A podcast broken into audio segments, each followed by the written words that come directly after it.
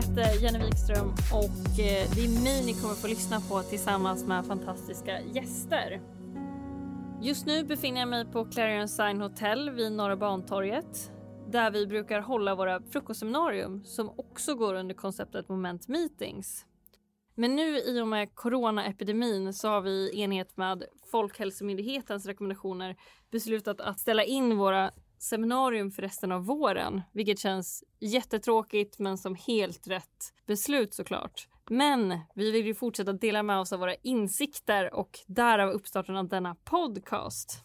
Så förhoppningen är att ni som har besökt våra frukostseminarier tidigare ska känna igen er och eh, även att vi ska hitta till er nya lyssnare också förhoppningsvis. Konceptet Moment Meetings berör just att vi delar insikter och det mesta kretsar kring snabbhet, vilket är ett tema som vi kommer att fortsätta dela kring. Kortfattat kring snabbhet är att vi pratar om riktning, hastighet och förändringsförmåga. Där vi ser att det är väldigt viktigt att man har en tydlig riktning där alla är med på banan. Man skapar en form av hastighet där alla känner ett driv framåt. Men samtidigt att man kan ha en förändringsförmåga i att kunna ändra riktning men ändå behålla hastigheten, vilket är en stor utmaning. Men där vi ser att man kan vinna väldigt mycket om man lyckas med de här tre komponenterna. Och jag personligen älskar ju podcast så att eh, tycker att det är väldigt lättillgängligt och det ger en väldigt ny inspiration att man kan just lyssna där det passar en själv. Så jag hoppas verkligen att ni kommer få inspiration av den här podden.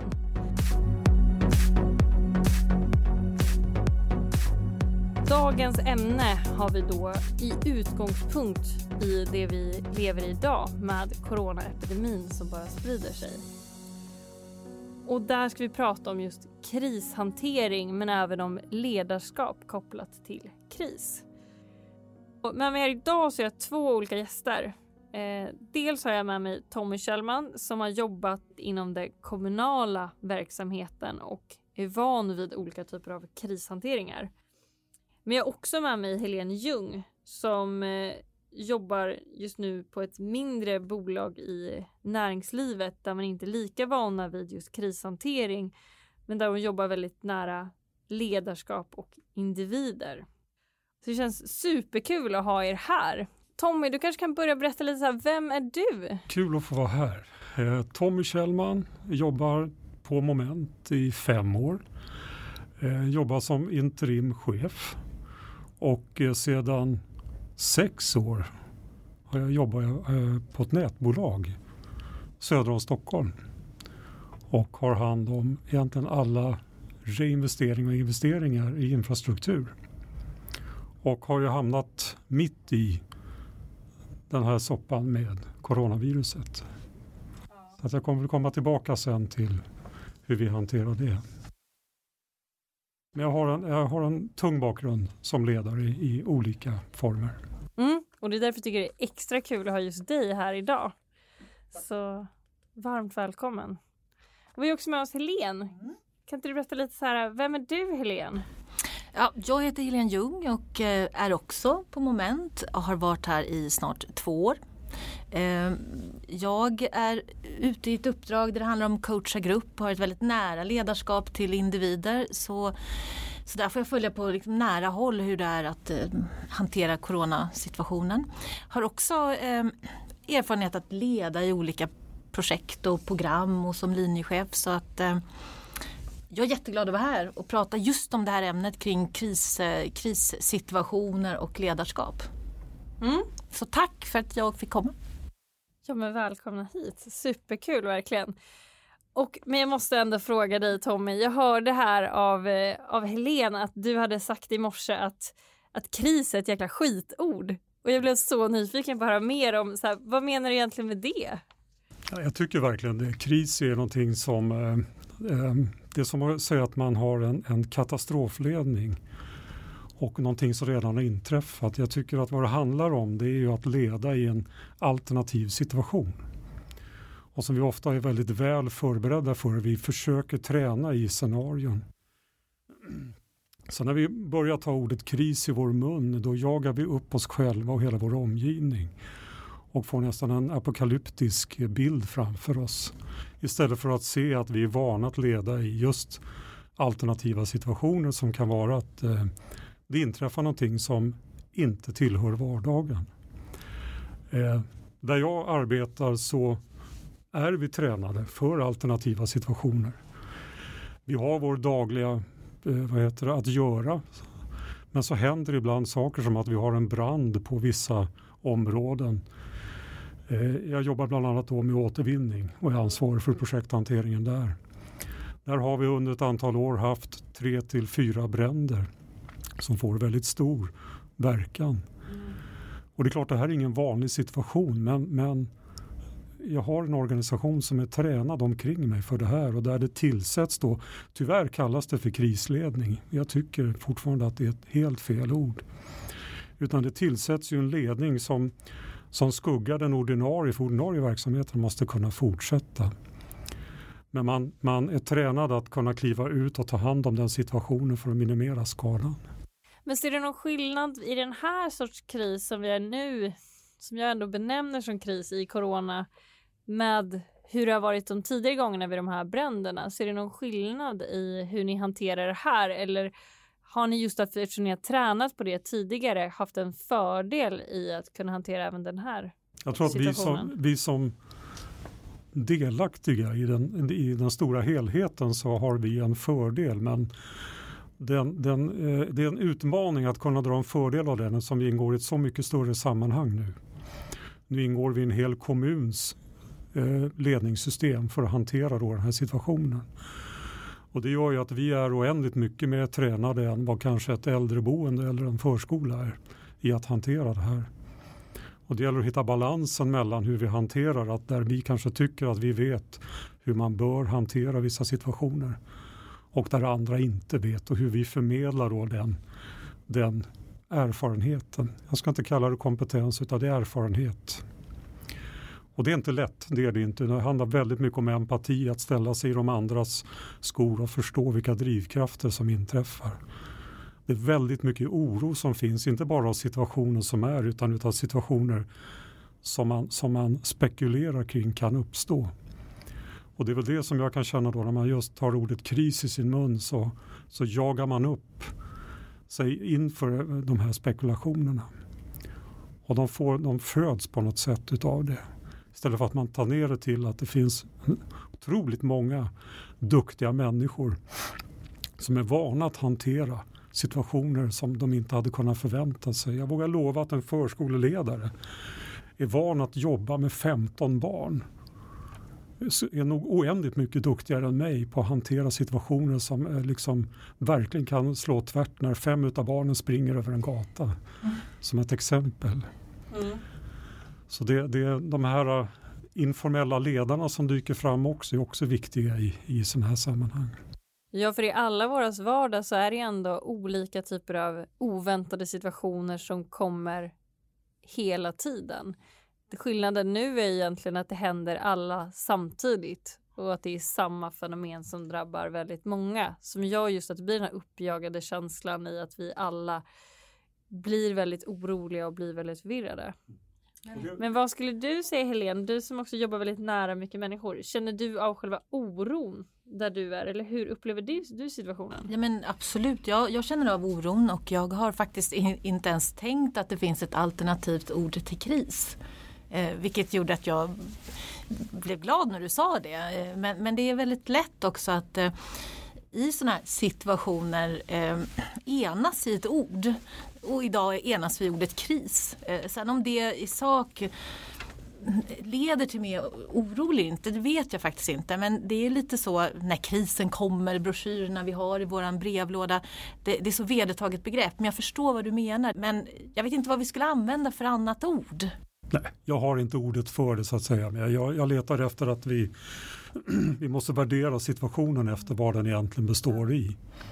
Jag tror det som är viktigt i det här det är ju att, att, att efterfråga och, och hitta vad, vad, vad vi är tränade i att hantera för någonting. Och det vi inte är tränade i det kommer vi alltid uppfatta som ett hot och som jobbigt och, och farligt mm. och som oroligt. Mm. Och där är ju bland annat vår andra kollega Magnus Björkdahl skrivit ett intressant blogginlägg just kring uthållig krishantering. Eh, där, man, eh, där man gärna går all in i krisen inledningsvis men att det gäller ändå att vara uthållig i de delarna. Har ni några reflektioner kring det och både kring så här, ja, men varför det är viktigt med uthållighet men också så här, hur, hur skapar man uthållighet? Jag vet inte, hur jobbar ni med det Tommy som ändå är ganska van i de här situationerna? Ja, det som är viktigt då, jag, uthållighet är ju en del komponent. Jag, jag skulle vilja säga att man också är konsekvent eh, och att man är, är uthållig i, i att vara konsekvent. Eh, det, det, det, finns ett enormt sug efter information. Hur ska vi göra? Vad får vi göra? Vilken roll förväntas jag ta i den här situationen? Och där, där måste man vara väldigt konsekvent och tydlig med vad man, vad man förmedlar. Om man, om man till, tillkortakommer där, då uppstår ju situationer där, där, där varje individ gör det de tror är bäst i den situation de befinner sig i. Och då kommer man egentligen till det här med lite grann chain of command, det vill säga det som också är väldigt viktigt, det, är, det här är en situation som är, är extraordinär. Och det här kan låta hårt men att lyda order är helt plötsligt väldigt, väldigt viktigt för att normala tillstånd i form av vad jag får och vad jag inte får göra, de upphör lite grann. Utan det är otroligt viktigt att man gör det man har blivit tillsagd att göra för att hela systemet ska fungera i den här alternativa situationen som ju verksamheten som helhet inte är tränad i. Exakt, där gäller det liksom att ha tydliga mandat för att liksom fatta beslut. Men där kan det också vara en, en utmanande grej som jag har reflekterat över är just att man behöver ju, tvingas ju ta ganska mycket snabba beslut på väldigt kort tid och med väldigt osäker information. Hur kan man uppmuntra människor att våga ta beslut i de här typen av situationer? Det man kan göra det är ju att man måste stötta en, en individ i varje beslut de tar. Man ska aldrig ångra ett beslut. Jag tycker man ska ta ett nytt beslut. Och nästa beslut, eh, om det inte var bra, då tar man ett nytt beslut igen. Men man kan inte gå omkring och ångra det man gör utan att man måste ha en tro på att individer vill det bästa.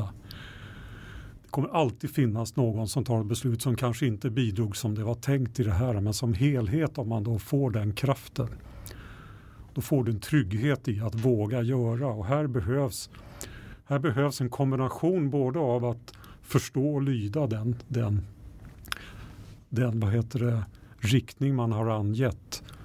Men också att på ovan, ovanpå det våga ta initiativ som man vet bidrar. Och efteråt kanske gå igenom, var det här bra eller inte? Men det säger att man hela tiden jobbar med, med förbättringar konstant det gör vi i vår, i vår dagliga verksamhet också. Vi jobbar med ständiga förbättringar. Här är det oändligt mycket snabbare avslut på dem. Och, och jag hör ju Tommy nu när du pratar att du är väl insatt och ni har ju den här trän, intränade mindsetet. Men jag upplever inte att jag möter det hos eh, andra typer av organisationer, branscher, företag. Utan då gäller det ju att de också vet vilka frågeställningar är viktiga för oss för att ta rationella beslut. Och det gäller ju lika viktigt där att, att medarbetare eller att ledningsgrupper är tydliga eh, och konsekventa. Jag håller med dig och jag tror att det nu, nu prövas ju ledarskapet i, i varje företag eller varje organisation där, där det finns ett ledarskap, kanske på pappret till att börja med. Jag tror att det kommer bli en liten eh, sondering i liksom vilket ledarskap som faktiskt har, har utövats. Hur tänker du där kring ledarskap Helene? Du som ändå leder en grupp väldigt nära där du nu där man kanske är väldigt omogna vid de här typen av situationer och hur leder du på samma sätt som tidigare eller liksom försöker du anpassa ditt ledarskap på något sätt utifrån situationen? Ja men det gör jag. Dels gör jag det i den här eh, situationen men jag tror att ledarskapet är detsamma Fast den förstärks väldigt mycket i den här situationen. Det gäller att göra allting lite extra tydligt. Eh, och vi pratade om det innan, jag brukar alltid för att leva som jag lär tänka mig så här, ja, men vad är det viktigt att jag ska komma ihåg i den här situationen? Och då brukar jag ändå med gruppen eller individen eller, eller projektgruppen vad det nu är, så brukar jag ju tänka så här, okej okay, går jag in här nu för att jag ska lyssna? Eller går jag in här för att jag ska, ska leda dem? Eller ska vi lära oss någonting tillsammans? Eh, och, och, det tar jag med mig även idag fast jag gör det mycket mer förstärkt. Jag tänker på det. Situa den här situationen som har uppkommit gör att jag själv har faktiskt tänkt efter och sagt vad är viktigt i min vardag, i mitt ledarskap. För jag tror att man, eller jag vet att man måste tänka till. Ehm, och samtidigt så mm, ska det vara lustfyllt fortsatt trots den tragiska situationen är så måste man ju hitta ett, ett, ett fokus, man måste ge trygghet i den ledare man är och samtidigt måste man uppnå någon typ av positiv tanke till att det blir bättre. Härligt, ja. helt rätt tycker jag. Och jag tycker ändå att, eh, vill vi ändå belysa dina, här, dina L som jag verkligen tycker att man ska kunna ta med sig från det här. I att verkligen ja, men, lyssna, lära, leda, lustfyllt. Så mm. det är superhärligt, superbra tips.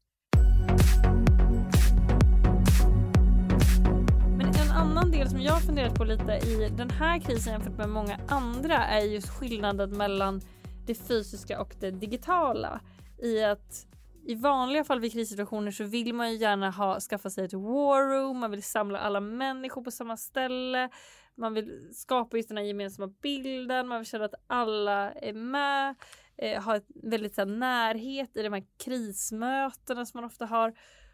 Och nu tvingas vi göra precis tvärtom. Vi tvingas liksom alla isolerade hemma hos sig själva. Man har bara digitala kanaler, man vet inte riktigt hur alla mår, vart alla är, hur alla upplever situationen. Man kan inte känna av på samma sätt. Hur tycker ni att det här har påverkat nu i eran vardag? Jag kan väl börja. Det, det första som, som Folkhälsomyndigheten gick ut med det var ju att man i största möjligaste mån skulle arbeta hemma. Det var ju väl i förrgår eller? Mm. Det fick ju direkt en implikation i hela vår verksamhet som gjorde att nästan hälften av, av manstyrkan gick hem. Också kommunen gick ut och sa samma sak. Sen kom en ganska tung insikt i att vi bedriver en samhällskritisk verksamhet. Och då kom det en balansvåg tillbaka till att nej, det går faktiskt inte att nästan halva bygget kan gå hem. Och då var vi tvungna att sätta oss ner och balansera då en, en rekommendation med att vad behöver vi ha och hur behöver vi jobba för att säkerställa att vi kan vad heter det, leverera då den el, den fjärrvärme, det vatten och det stadsnät och även den sophämtning som behövs i en kommun. Och då inte bara letade vi efter utan vi satte oss ner och fick börja skissa fram hur, vilken organisation behöver vi för att klara det här. Hur mycket fysisk närvaro behöver vi? Det gjorde vi på väldigt kort tid. Och sen la vi då det direktivet ovanpå Folkhälsomyndighetens eh, rekommendation. Och det var det vi också sen gick ut med till, till all personal och sa detta är det som gäller. Och där kom det här då med tydlighet. Att det var oerhört viktigt att vi var tydliga med att detta är det som gäller och vi, vi begärde och fick återkoppling från samtliga chefer i att det här är vad ni har att informera alla medarbetare om. Att sen komma tillbaka med hur hanterar vi det här? Det här gick väldigt bra för att då, många tyckte det här var väldigt tydligt och det var rakt. Det var inte omskrivet. Men jag tror kanske inte att samhället förstår att det finns samhällskritiska verksamheter. Sjuk och hälsovården är definitivt en sån. Eh, många går hem och tycker vad skönt, nu kan jag sköta mitt jobb hemifrån. Men det kan inte undersköterskan, eller sjuksköterskan, eller läkaren eller ambulansföraren göra utan de förväntas finnas på plats som brandmän och poliser etc. etc. Det finns en, en struktur som måste fungera. Och jag tror det är bra att förstå att, att även den måste hanteras i en sån här kris där de är än mer utsatta i den här situationen. Tom, jag blir lite nyfiken här för det, det är ju ett verkligt case. Det händer ju bara nu i dagarna. Och det var ändå de personerna som ingick i den här organisationen som gick hem. Och då på tal om att, eh, att vara disciplinerad och lyssna och, och, följa order. Här följde man ju inte då närmsta ledningens order utan någon annans order, eller hur? Tänkte ja. de inte på situationen att jag jo, går hem? Jo, man, man, man, man följde rekommendationen.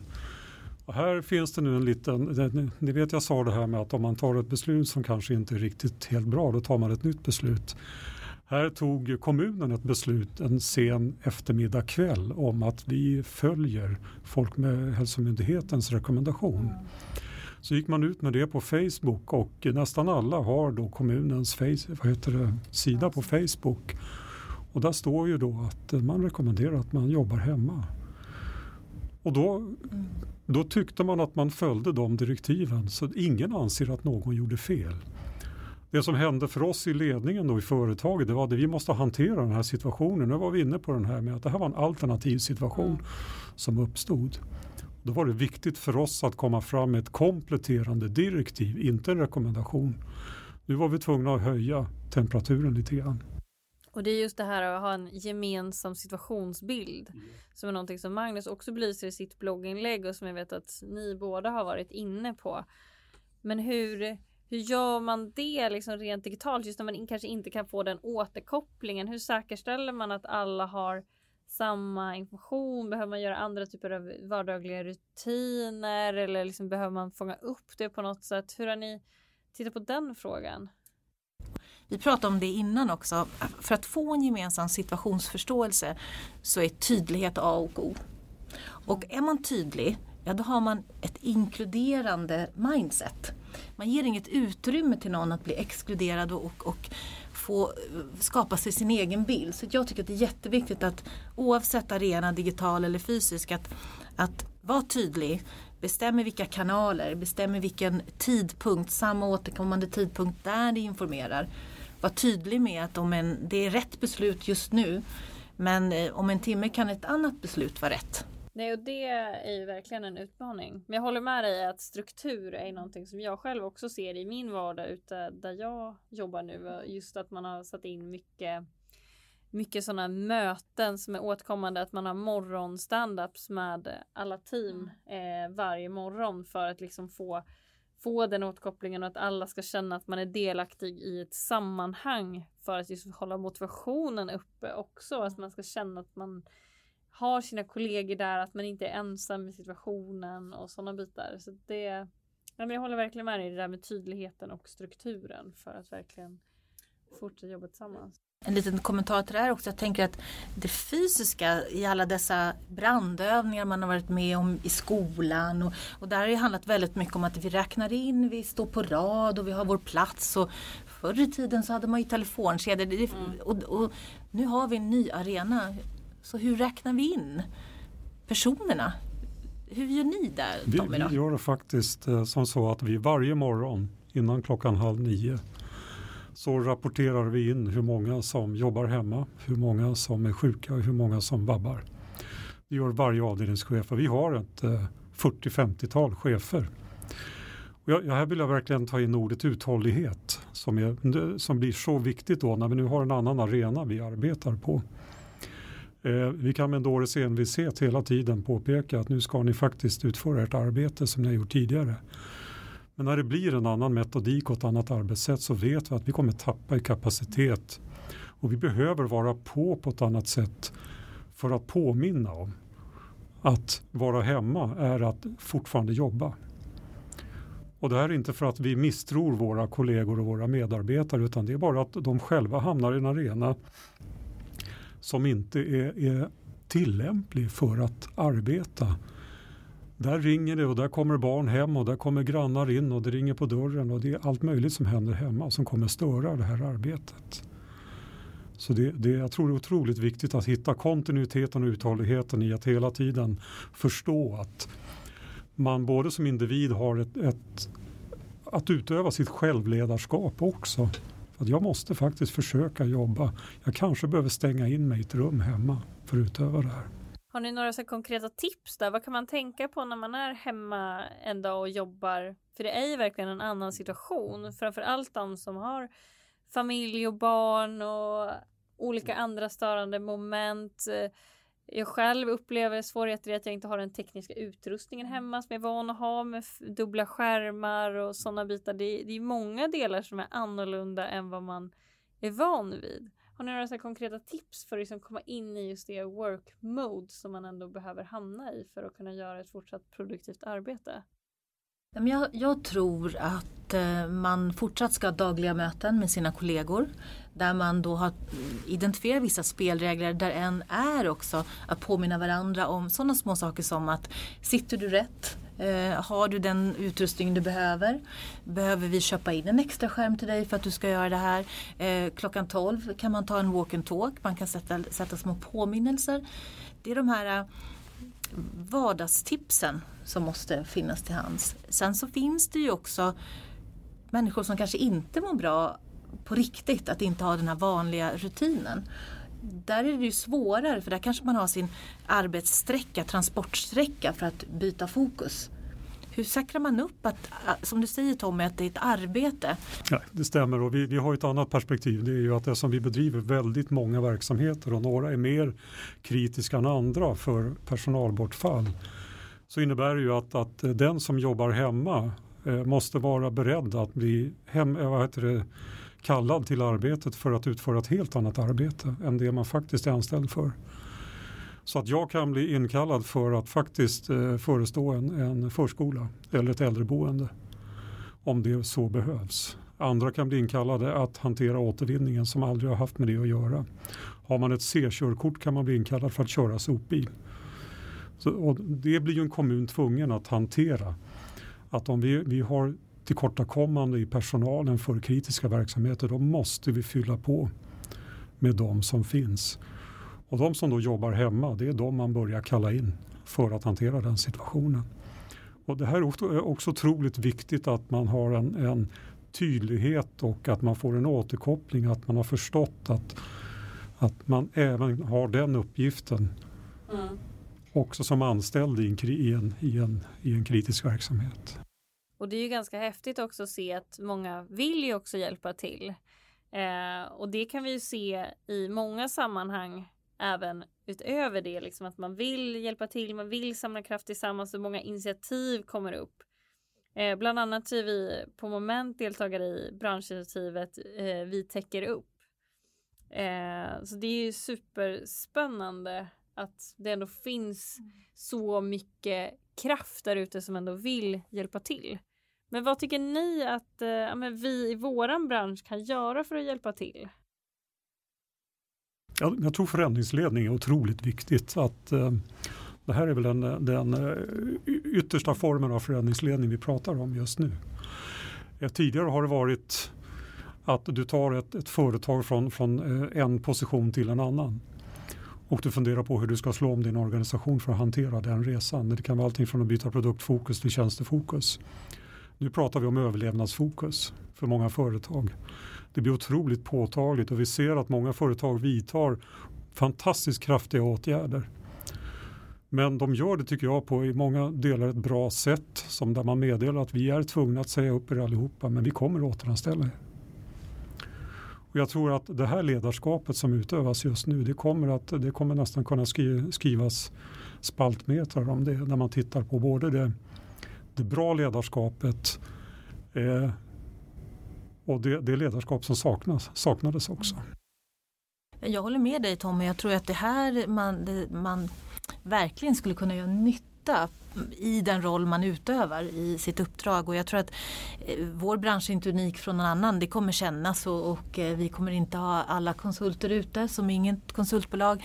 Men det man kan göra under en, en, en begränsad tid är att säga så här, vi går in här och, och vi skuggar, vi, vi hjälper till i, i chefskapet, i ledarskapet, vi kan coacha. Nej, men att vi faktiskt eh, stoppar lite händerna i myllan där vi kan och hjälper till. Det tror jag, vi, vi kommer kunna göra skillnad.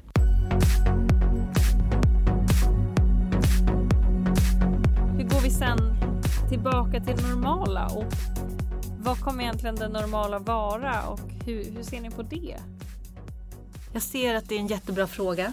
Jag, jag eh, har lekt lite med tanken själv att, att vad, är, vad är egentligen resan till det, tillbaks till det normala? För jag tror vi kommer ha ett helt nytt normalt som eh, vi kommer lära oss av de, den här situationen som, som händer. Och så brukar man ju alltid säga när man är i en situation så är man sårbar och när man är ute ur den så är den, den här sårbarheten blir en styrka. Eh, och jag tror också att vi kommer kunna blicka tillbaka och se det som att vi har lärt av det. Men det nya normala, jag tror vi för det första det som sker, vi stänger gränser, vi flyger inte, vi blir digitala. Vi kommer ha ett, ett litet annat defaultvärde där vi också kommer kräva eh, att det alltid finns ett alternativ som är digitalt. Eh, ja, jag tror att det, det som var normalt, det, det, det, finns inte kvar. Det är som att uppgradera ett, ett operativsystem, du går aldrig tillbaka till det gamla. Utan det som sker nu det är en uppgradering av samhället. Och inte bara eh, egentligen att vi, vi finner nya arbetssätt utan det, det, sker någonting extraordinärt just nu i samhället. Där, där, som jag tror någonstans kommer vara till gagn för samhället. Där värderingar förändras och prövas och ifrågasätts. Och där vi också ser att det faktiskt går att eh, förändra samhället på några få dagar. Och vi jämför med och säger att klimatomställningen inte går att eh, förändra för att det tar så lång tid att eh, få saker på plats. Så kan vi sätta det perspektivet med vad som händer just nu. Ja, för där har ju verkligen beteenden ändrats på väldigt kort tid just kring resefrågan, bland annat just kopplat till klimatet. Att man har pratat om klimatet som en kris i, i det, men där har människor inte tagit det på allvar på samma sätt. Men nu med corona så har man ju verkligen visat på att, att folk verkligen gör action och tar skillnad. Och det, det man ser, det, det, får ju förödande konsekvenser för samhället just nu i ett kort perspektiv. Mm. Men det innebär ju att det, det, samhället kommer att överleva. Samhället kommer behöva slå om kurs och behöver slå om alltså utifrån de värderingar som har förändrats också. Det kommer vara verksamheter som inte kommer finnas kvar. Jag tror att ta resa och event eh, och, och hotellnäring, den, den, den som fanns tidigare, den är död. Det kommer någonting nytt ur det här Som vi inte riktigt ser just nu, men det handlar om en överlevnadsstrategi. Och där man också vill försäkra sig om att man inte hamnar i den här situationen igen. Så jag tror att det kommer hända saker som vi inte ens är medvetna om nu. Där, kommer, där är strukturer och eh, ja, samhällsstrukturer kommer bildas som vi inte riktigt ser just nu. Både för att säkra oss men också för att ja, men, hur hanterar vi det här? Det har försvunnit värden utav, som knappt går att beräkna just nu. Mm. Och då är vi tvungna att på något sätt backa tillbaka och fundera över vilka, vilka grundvärden är viktigast det, det är någonting man hoppas att man återbesöker. Det du säger, vilka grundvärden är viktigast för oss? Vilken är vår absoluta primära fråga vi hela tiden måste svara på? Är det till gagn för vår, vår värld exempelvis? Ja, och det är ju ändå intressant för vi på moment pratar mycket om vikten av att vara snabb, om att vi vill göra Sverige snabbare. Och med snabbhet pratar vi om hastighet, riktning och förändringsförmåga. Men vad, vad, tycker ni? Tycker ni att vi har varit snabba i, i Sverige? Alla länder har ju agerat väldigt olika i den här krisen. Hur, hur ser ni på, på det? Jag tror inte snabbhet har, har varit det viktigare här utan man har, man har letat efter att göra minst fel. Och att, att försöka värdera vad det är som händer i omvärlden. Det är fantastiskt svårt då att både att vara först i att göra någonting och ibland så, så ehm, jag tror det finns både den politiska agendan där man vill visa handlingskraft och den tror jag är i många, i många mycket, eh, vad heter det, stycken är olycklig. För då handlar det om att eh, det ska synas och märkas. Att, eh, och då, då, är man mer angelägen om efterspelet än, än att kanske förstå vilken effekt det får när man gör det här. Så när man börjar stänga gränser, när man börjar stänga skolor så behöver man förstå vilka drivkrafter man drar igång. Um, när man väl har bestämt sig, då tror jag det är viktigt att man gör det ordentligt och snabbt. Och se till att det händer. För att snabbare kunna se konsekvenser och kunna åtgärda dem. Och arbeta med dem. För det är inte, åtgär, det är, det är inte själva åtgärden som är, är det jobbiga. Det är konsekvensen som kommer efter. Som vi behöver vara på och vara beredd på. Ja, är vi snabba i Sverige eller inte? Det är en bra fråga, speciellt när vi tänker utifrån de här tre dimensionerna. Jag tror att eh, återigen ett, ett, ett, vanligt företag idag och verksamhet kanske 500 personer har ju massa saker att tänka på just nu så de måste agera snabbt och jag tycker inte man kanske gör det. Man måste göra samma scenarioanalys som ni har gjort i er kommun. Det måste man göra i näringslivet. Man, man måste fundera på vad är minsta möjliga insats vi kan göra för att driva, för, driva vår affärskritiska verksamhet. Utan där har vi mer varit snabba på att lyssna in information och lägga ut det på intranätet. Men jag tror att det är väldigt få företag som har gjort den här scenarioanalysen och faktiskt också fått ett snabbt mindset att tänka, tänka att här täcker vi upp för varandra. Jag tror, jag tror att idag eh, så är man medveten om konsekvenserna och man sitter och räknar på det och, och i alla branscher och även vår bransch att okej okay, hur ser det ut om två månader om vi fortsätter den här takten, vi säljer inte. Eh, så att man är väldigt medveten om okej okay, vad blir konsekvenserna av att vi inte kan ha all den här personalen kvar. Men, men återigen det skulle också vara, vara nyttigt. Men är, hur fördelar vi om våra resurser då och försöker tänka långsiktigt och tänka så här, hur blir vi då uthålliga och håller igång den här eh, verksamheten som faktiskt långsiktigt är bra för hela samhället. Så, och, uthållighet även här är viktigt liksom, med begränsade medel, kanske gå ner i tid, gå ner i lön bara för att hålla igång apparaten är ju jätteviktigt nu. Mm. Ja, vi håller med dig Helene. Det, det är tillbaka till att det är en, det är en situation som, som eh, vi aldrig har stått inför tidigare. Så det finns ju egentligen inget eh, rätt eller fel svar. Jag tror det är viktigt att titta in i samhället. Vad har samhället för erfarenhet av svåra situationer? Jag tänker på att det har inträffat andra händelser som tsunamikatastrofen, Estonia etc. Hur hanterade vi det? Det är ju en, eh, alltså hur mår samhället? Och då tänker jag på individer också. Att man, man måste fundera på vilka budskap jag tänker på politiker ger, som ledare ger. Tillbaka till det här med konsekvenser av det jag som ledare väljer att, att eh, förmedla till min organisation. Att jag måste förstå. För mig, är det viktigt, för mig är det viktigt att vara tydlig men med stort drag av empati och ödmjukhet. I att förstå vilka konsekvenser det kan, kan få. För det, det rör till det ganska ordentligt för många människor. Och det, det ställs höga krav på, på ledare. Då. Ja det gör ju det. Och då, då tänker jag att jag vill komma in med en fråga. Det är faktiskt att kan man ha Är det okej okay att ha roligt? Är det okej okay att ha en lustfylld arbetssituation i den här? det är väldigt allvarsamt nu när vi har pratat om det här. Men hur sjutton får vi det lite roligare i vår vardag då? Jag, jag är glad att du ställer det. Ja. Eh, vi i ledningsgruppen i, i i det här nätbolaget. Eh, vi, vi, har kommit på oss själva med att vi, vi, vi aldrig har skrattat så mycket när vi sitter och håller på med det här. Samtidigt som vi är väldigt allvarliga. Mm. Det, det, finns väldigt mycket allvar i situationen och eh, samtidigt så letar vi efter att få in humor i, i, i vår vardag som är väldigt tuff just nu. Det är ingen som går hem och, och, och vad heter, skrattar åt någon utan vi skrattar med mm. ibland.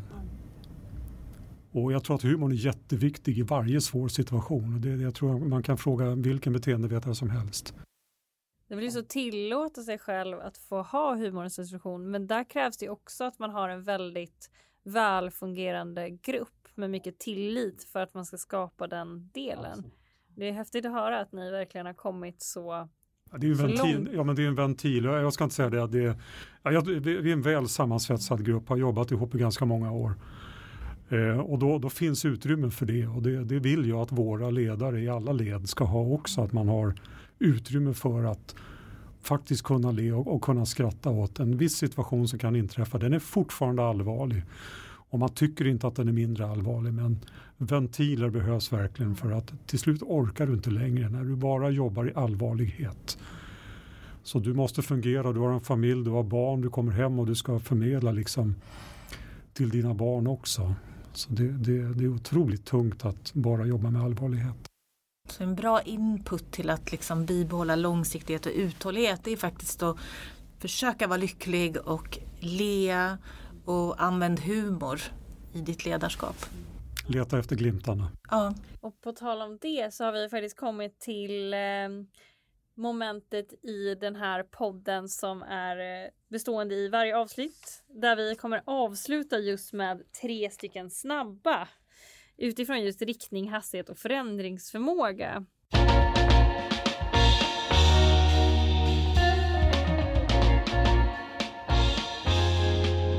Så vad säger ni, är ni beredda på den här poddens första tre snabba? Vad väljer du? Riktning? Mot solen eller Pluto? Pluto. Solen. Hur tänker du där? Men jag, jag tänkte bara att det är... Jag har ingen alls eh, ens... Eh, jag bara sa det snabbt för jag tänkte jag skulle vara först. Du vann. Jag vann. Exakt. Äpplet ja. Hur tänker du? Nej, men bägge två är onåbara. Så jag tog det närmast ändå. Okej, okay, solo. Ja, Nej, jag är uthållig. Jag tar det lite längre bort. exakt. Ja, Jag når målet före dig. ja det gör du. Ja, men då kommer vi till den andra då, kring hastighet. Vad skulle ni välja? Jämn takt eller intervaller? Intervaller. Ja, jag tar också intervaller här.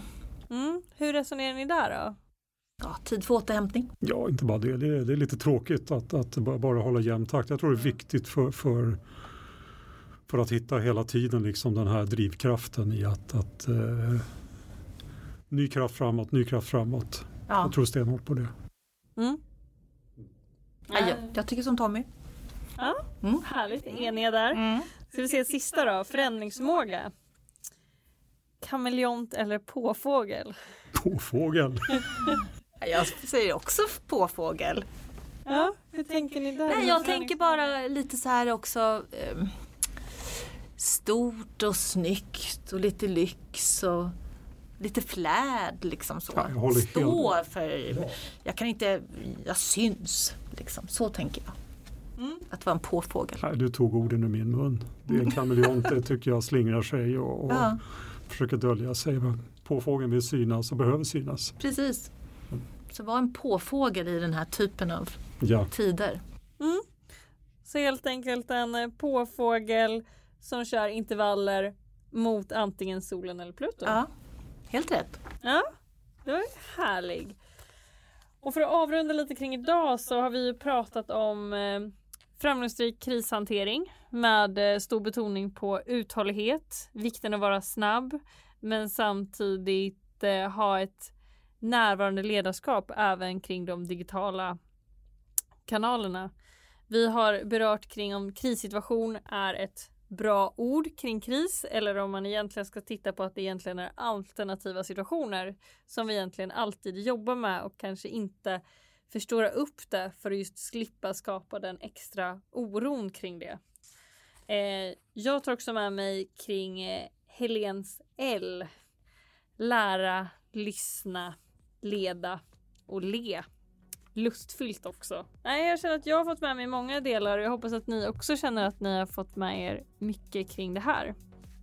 Nästa avsnitt kommer att djupdyka i konceptet snabbhet och strategi och hur man agerar när tidigare antaganden inte stämmer längre. Vår gäst där är bland annat Martin Palacios. Och det är väldigt spännande. Vi har ju pratat om jäkla skitord idag och nästa vecka ska vi träffa då Martin som eh, benämner just att strategi är ett jävla skitord egentligen som han skriver i ett blogginlägg.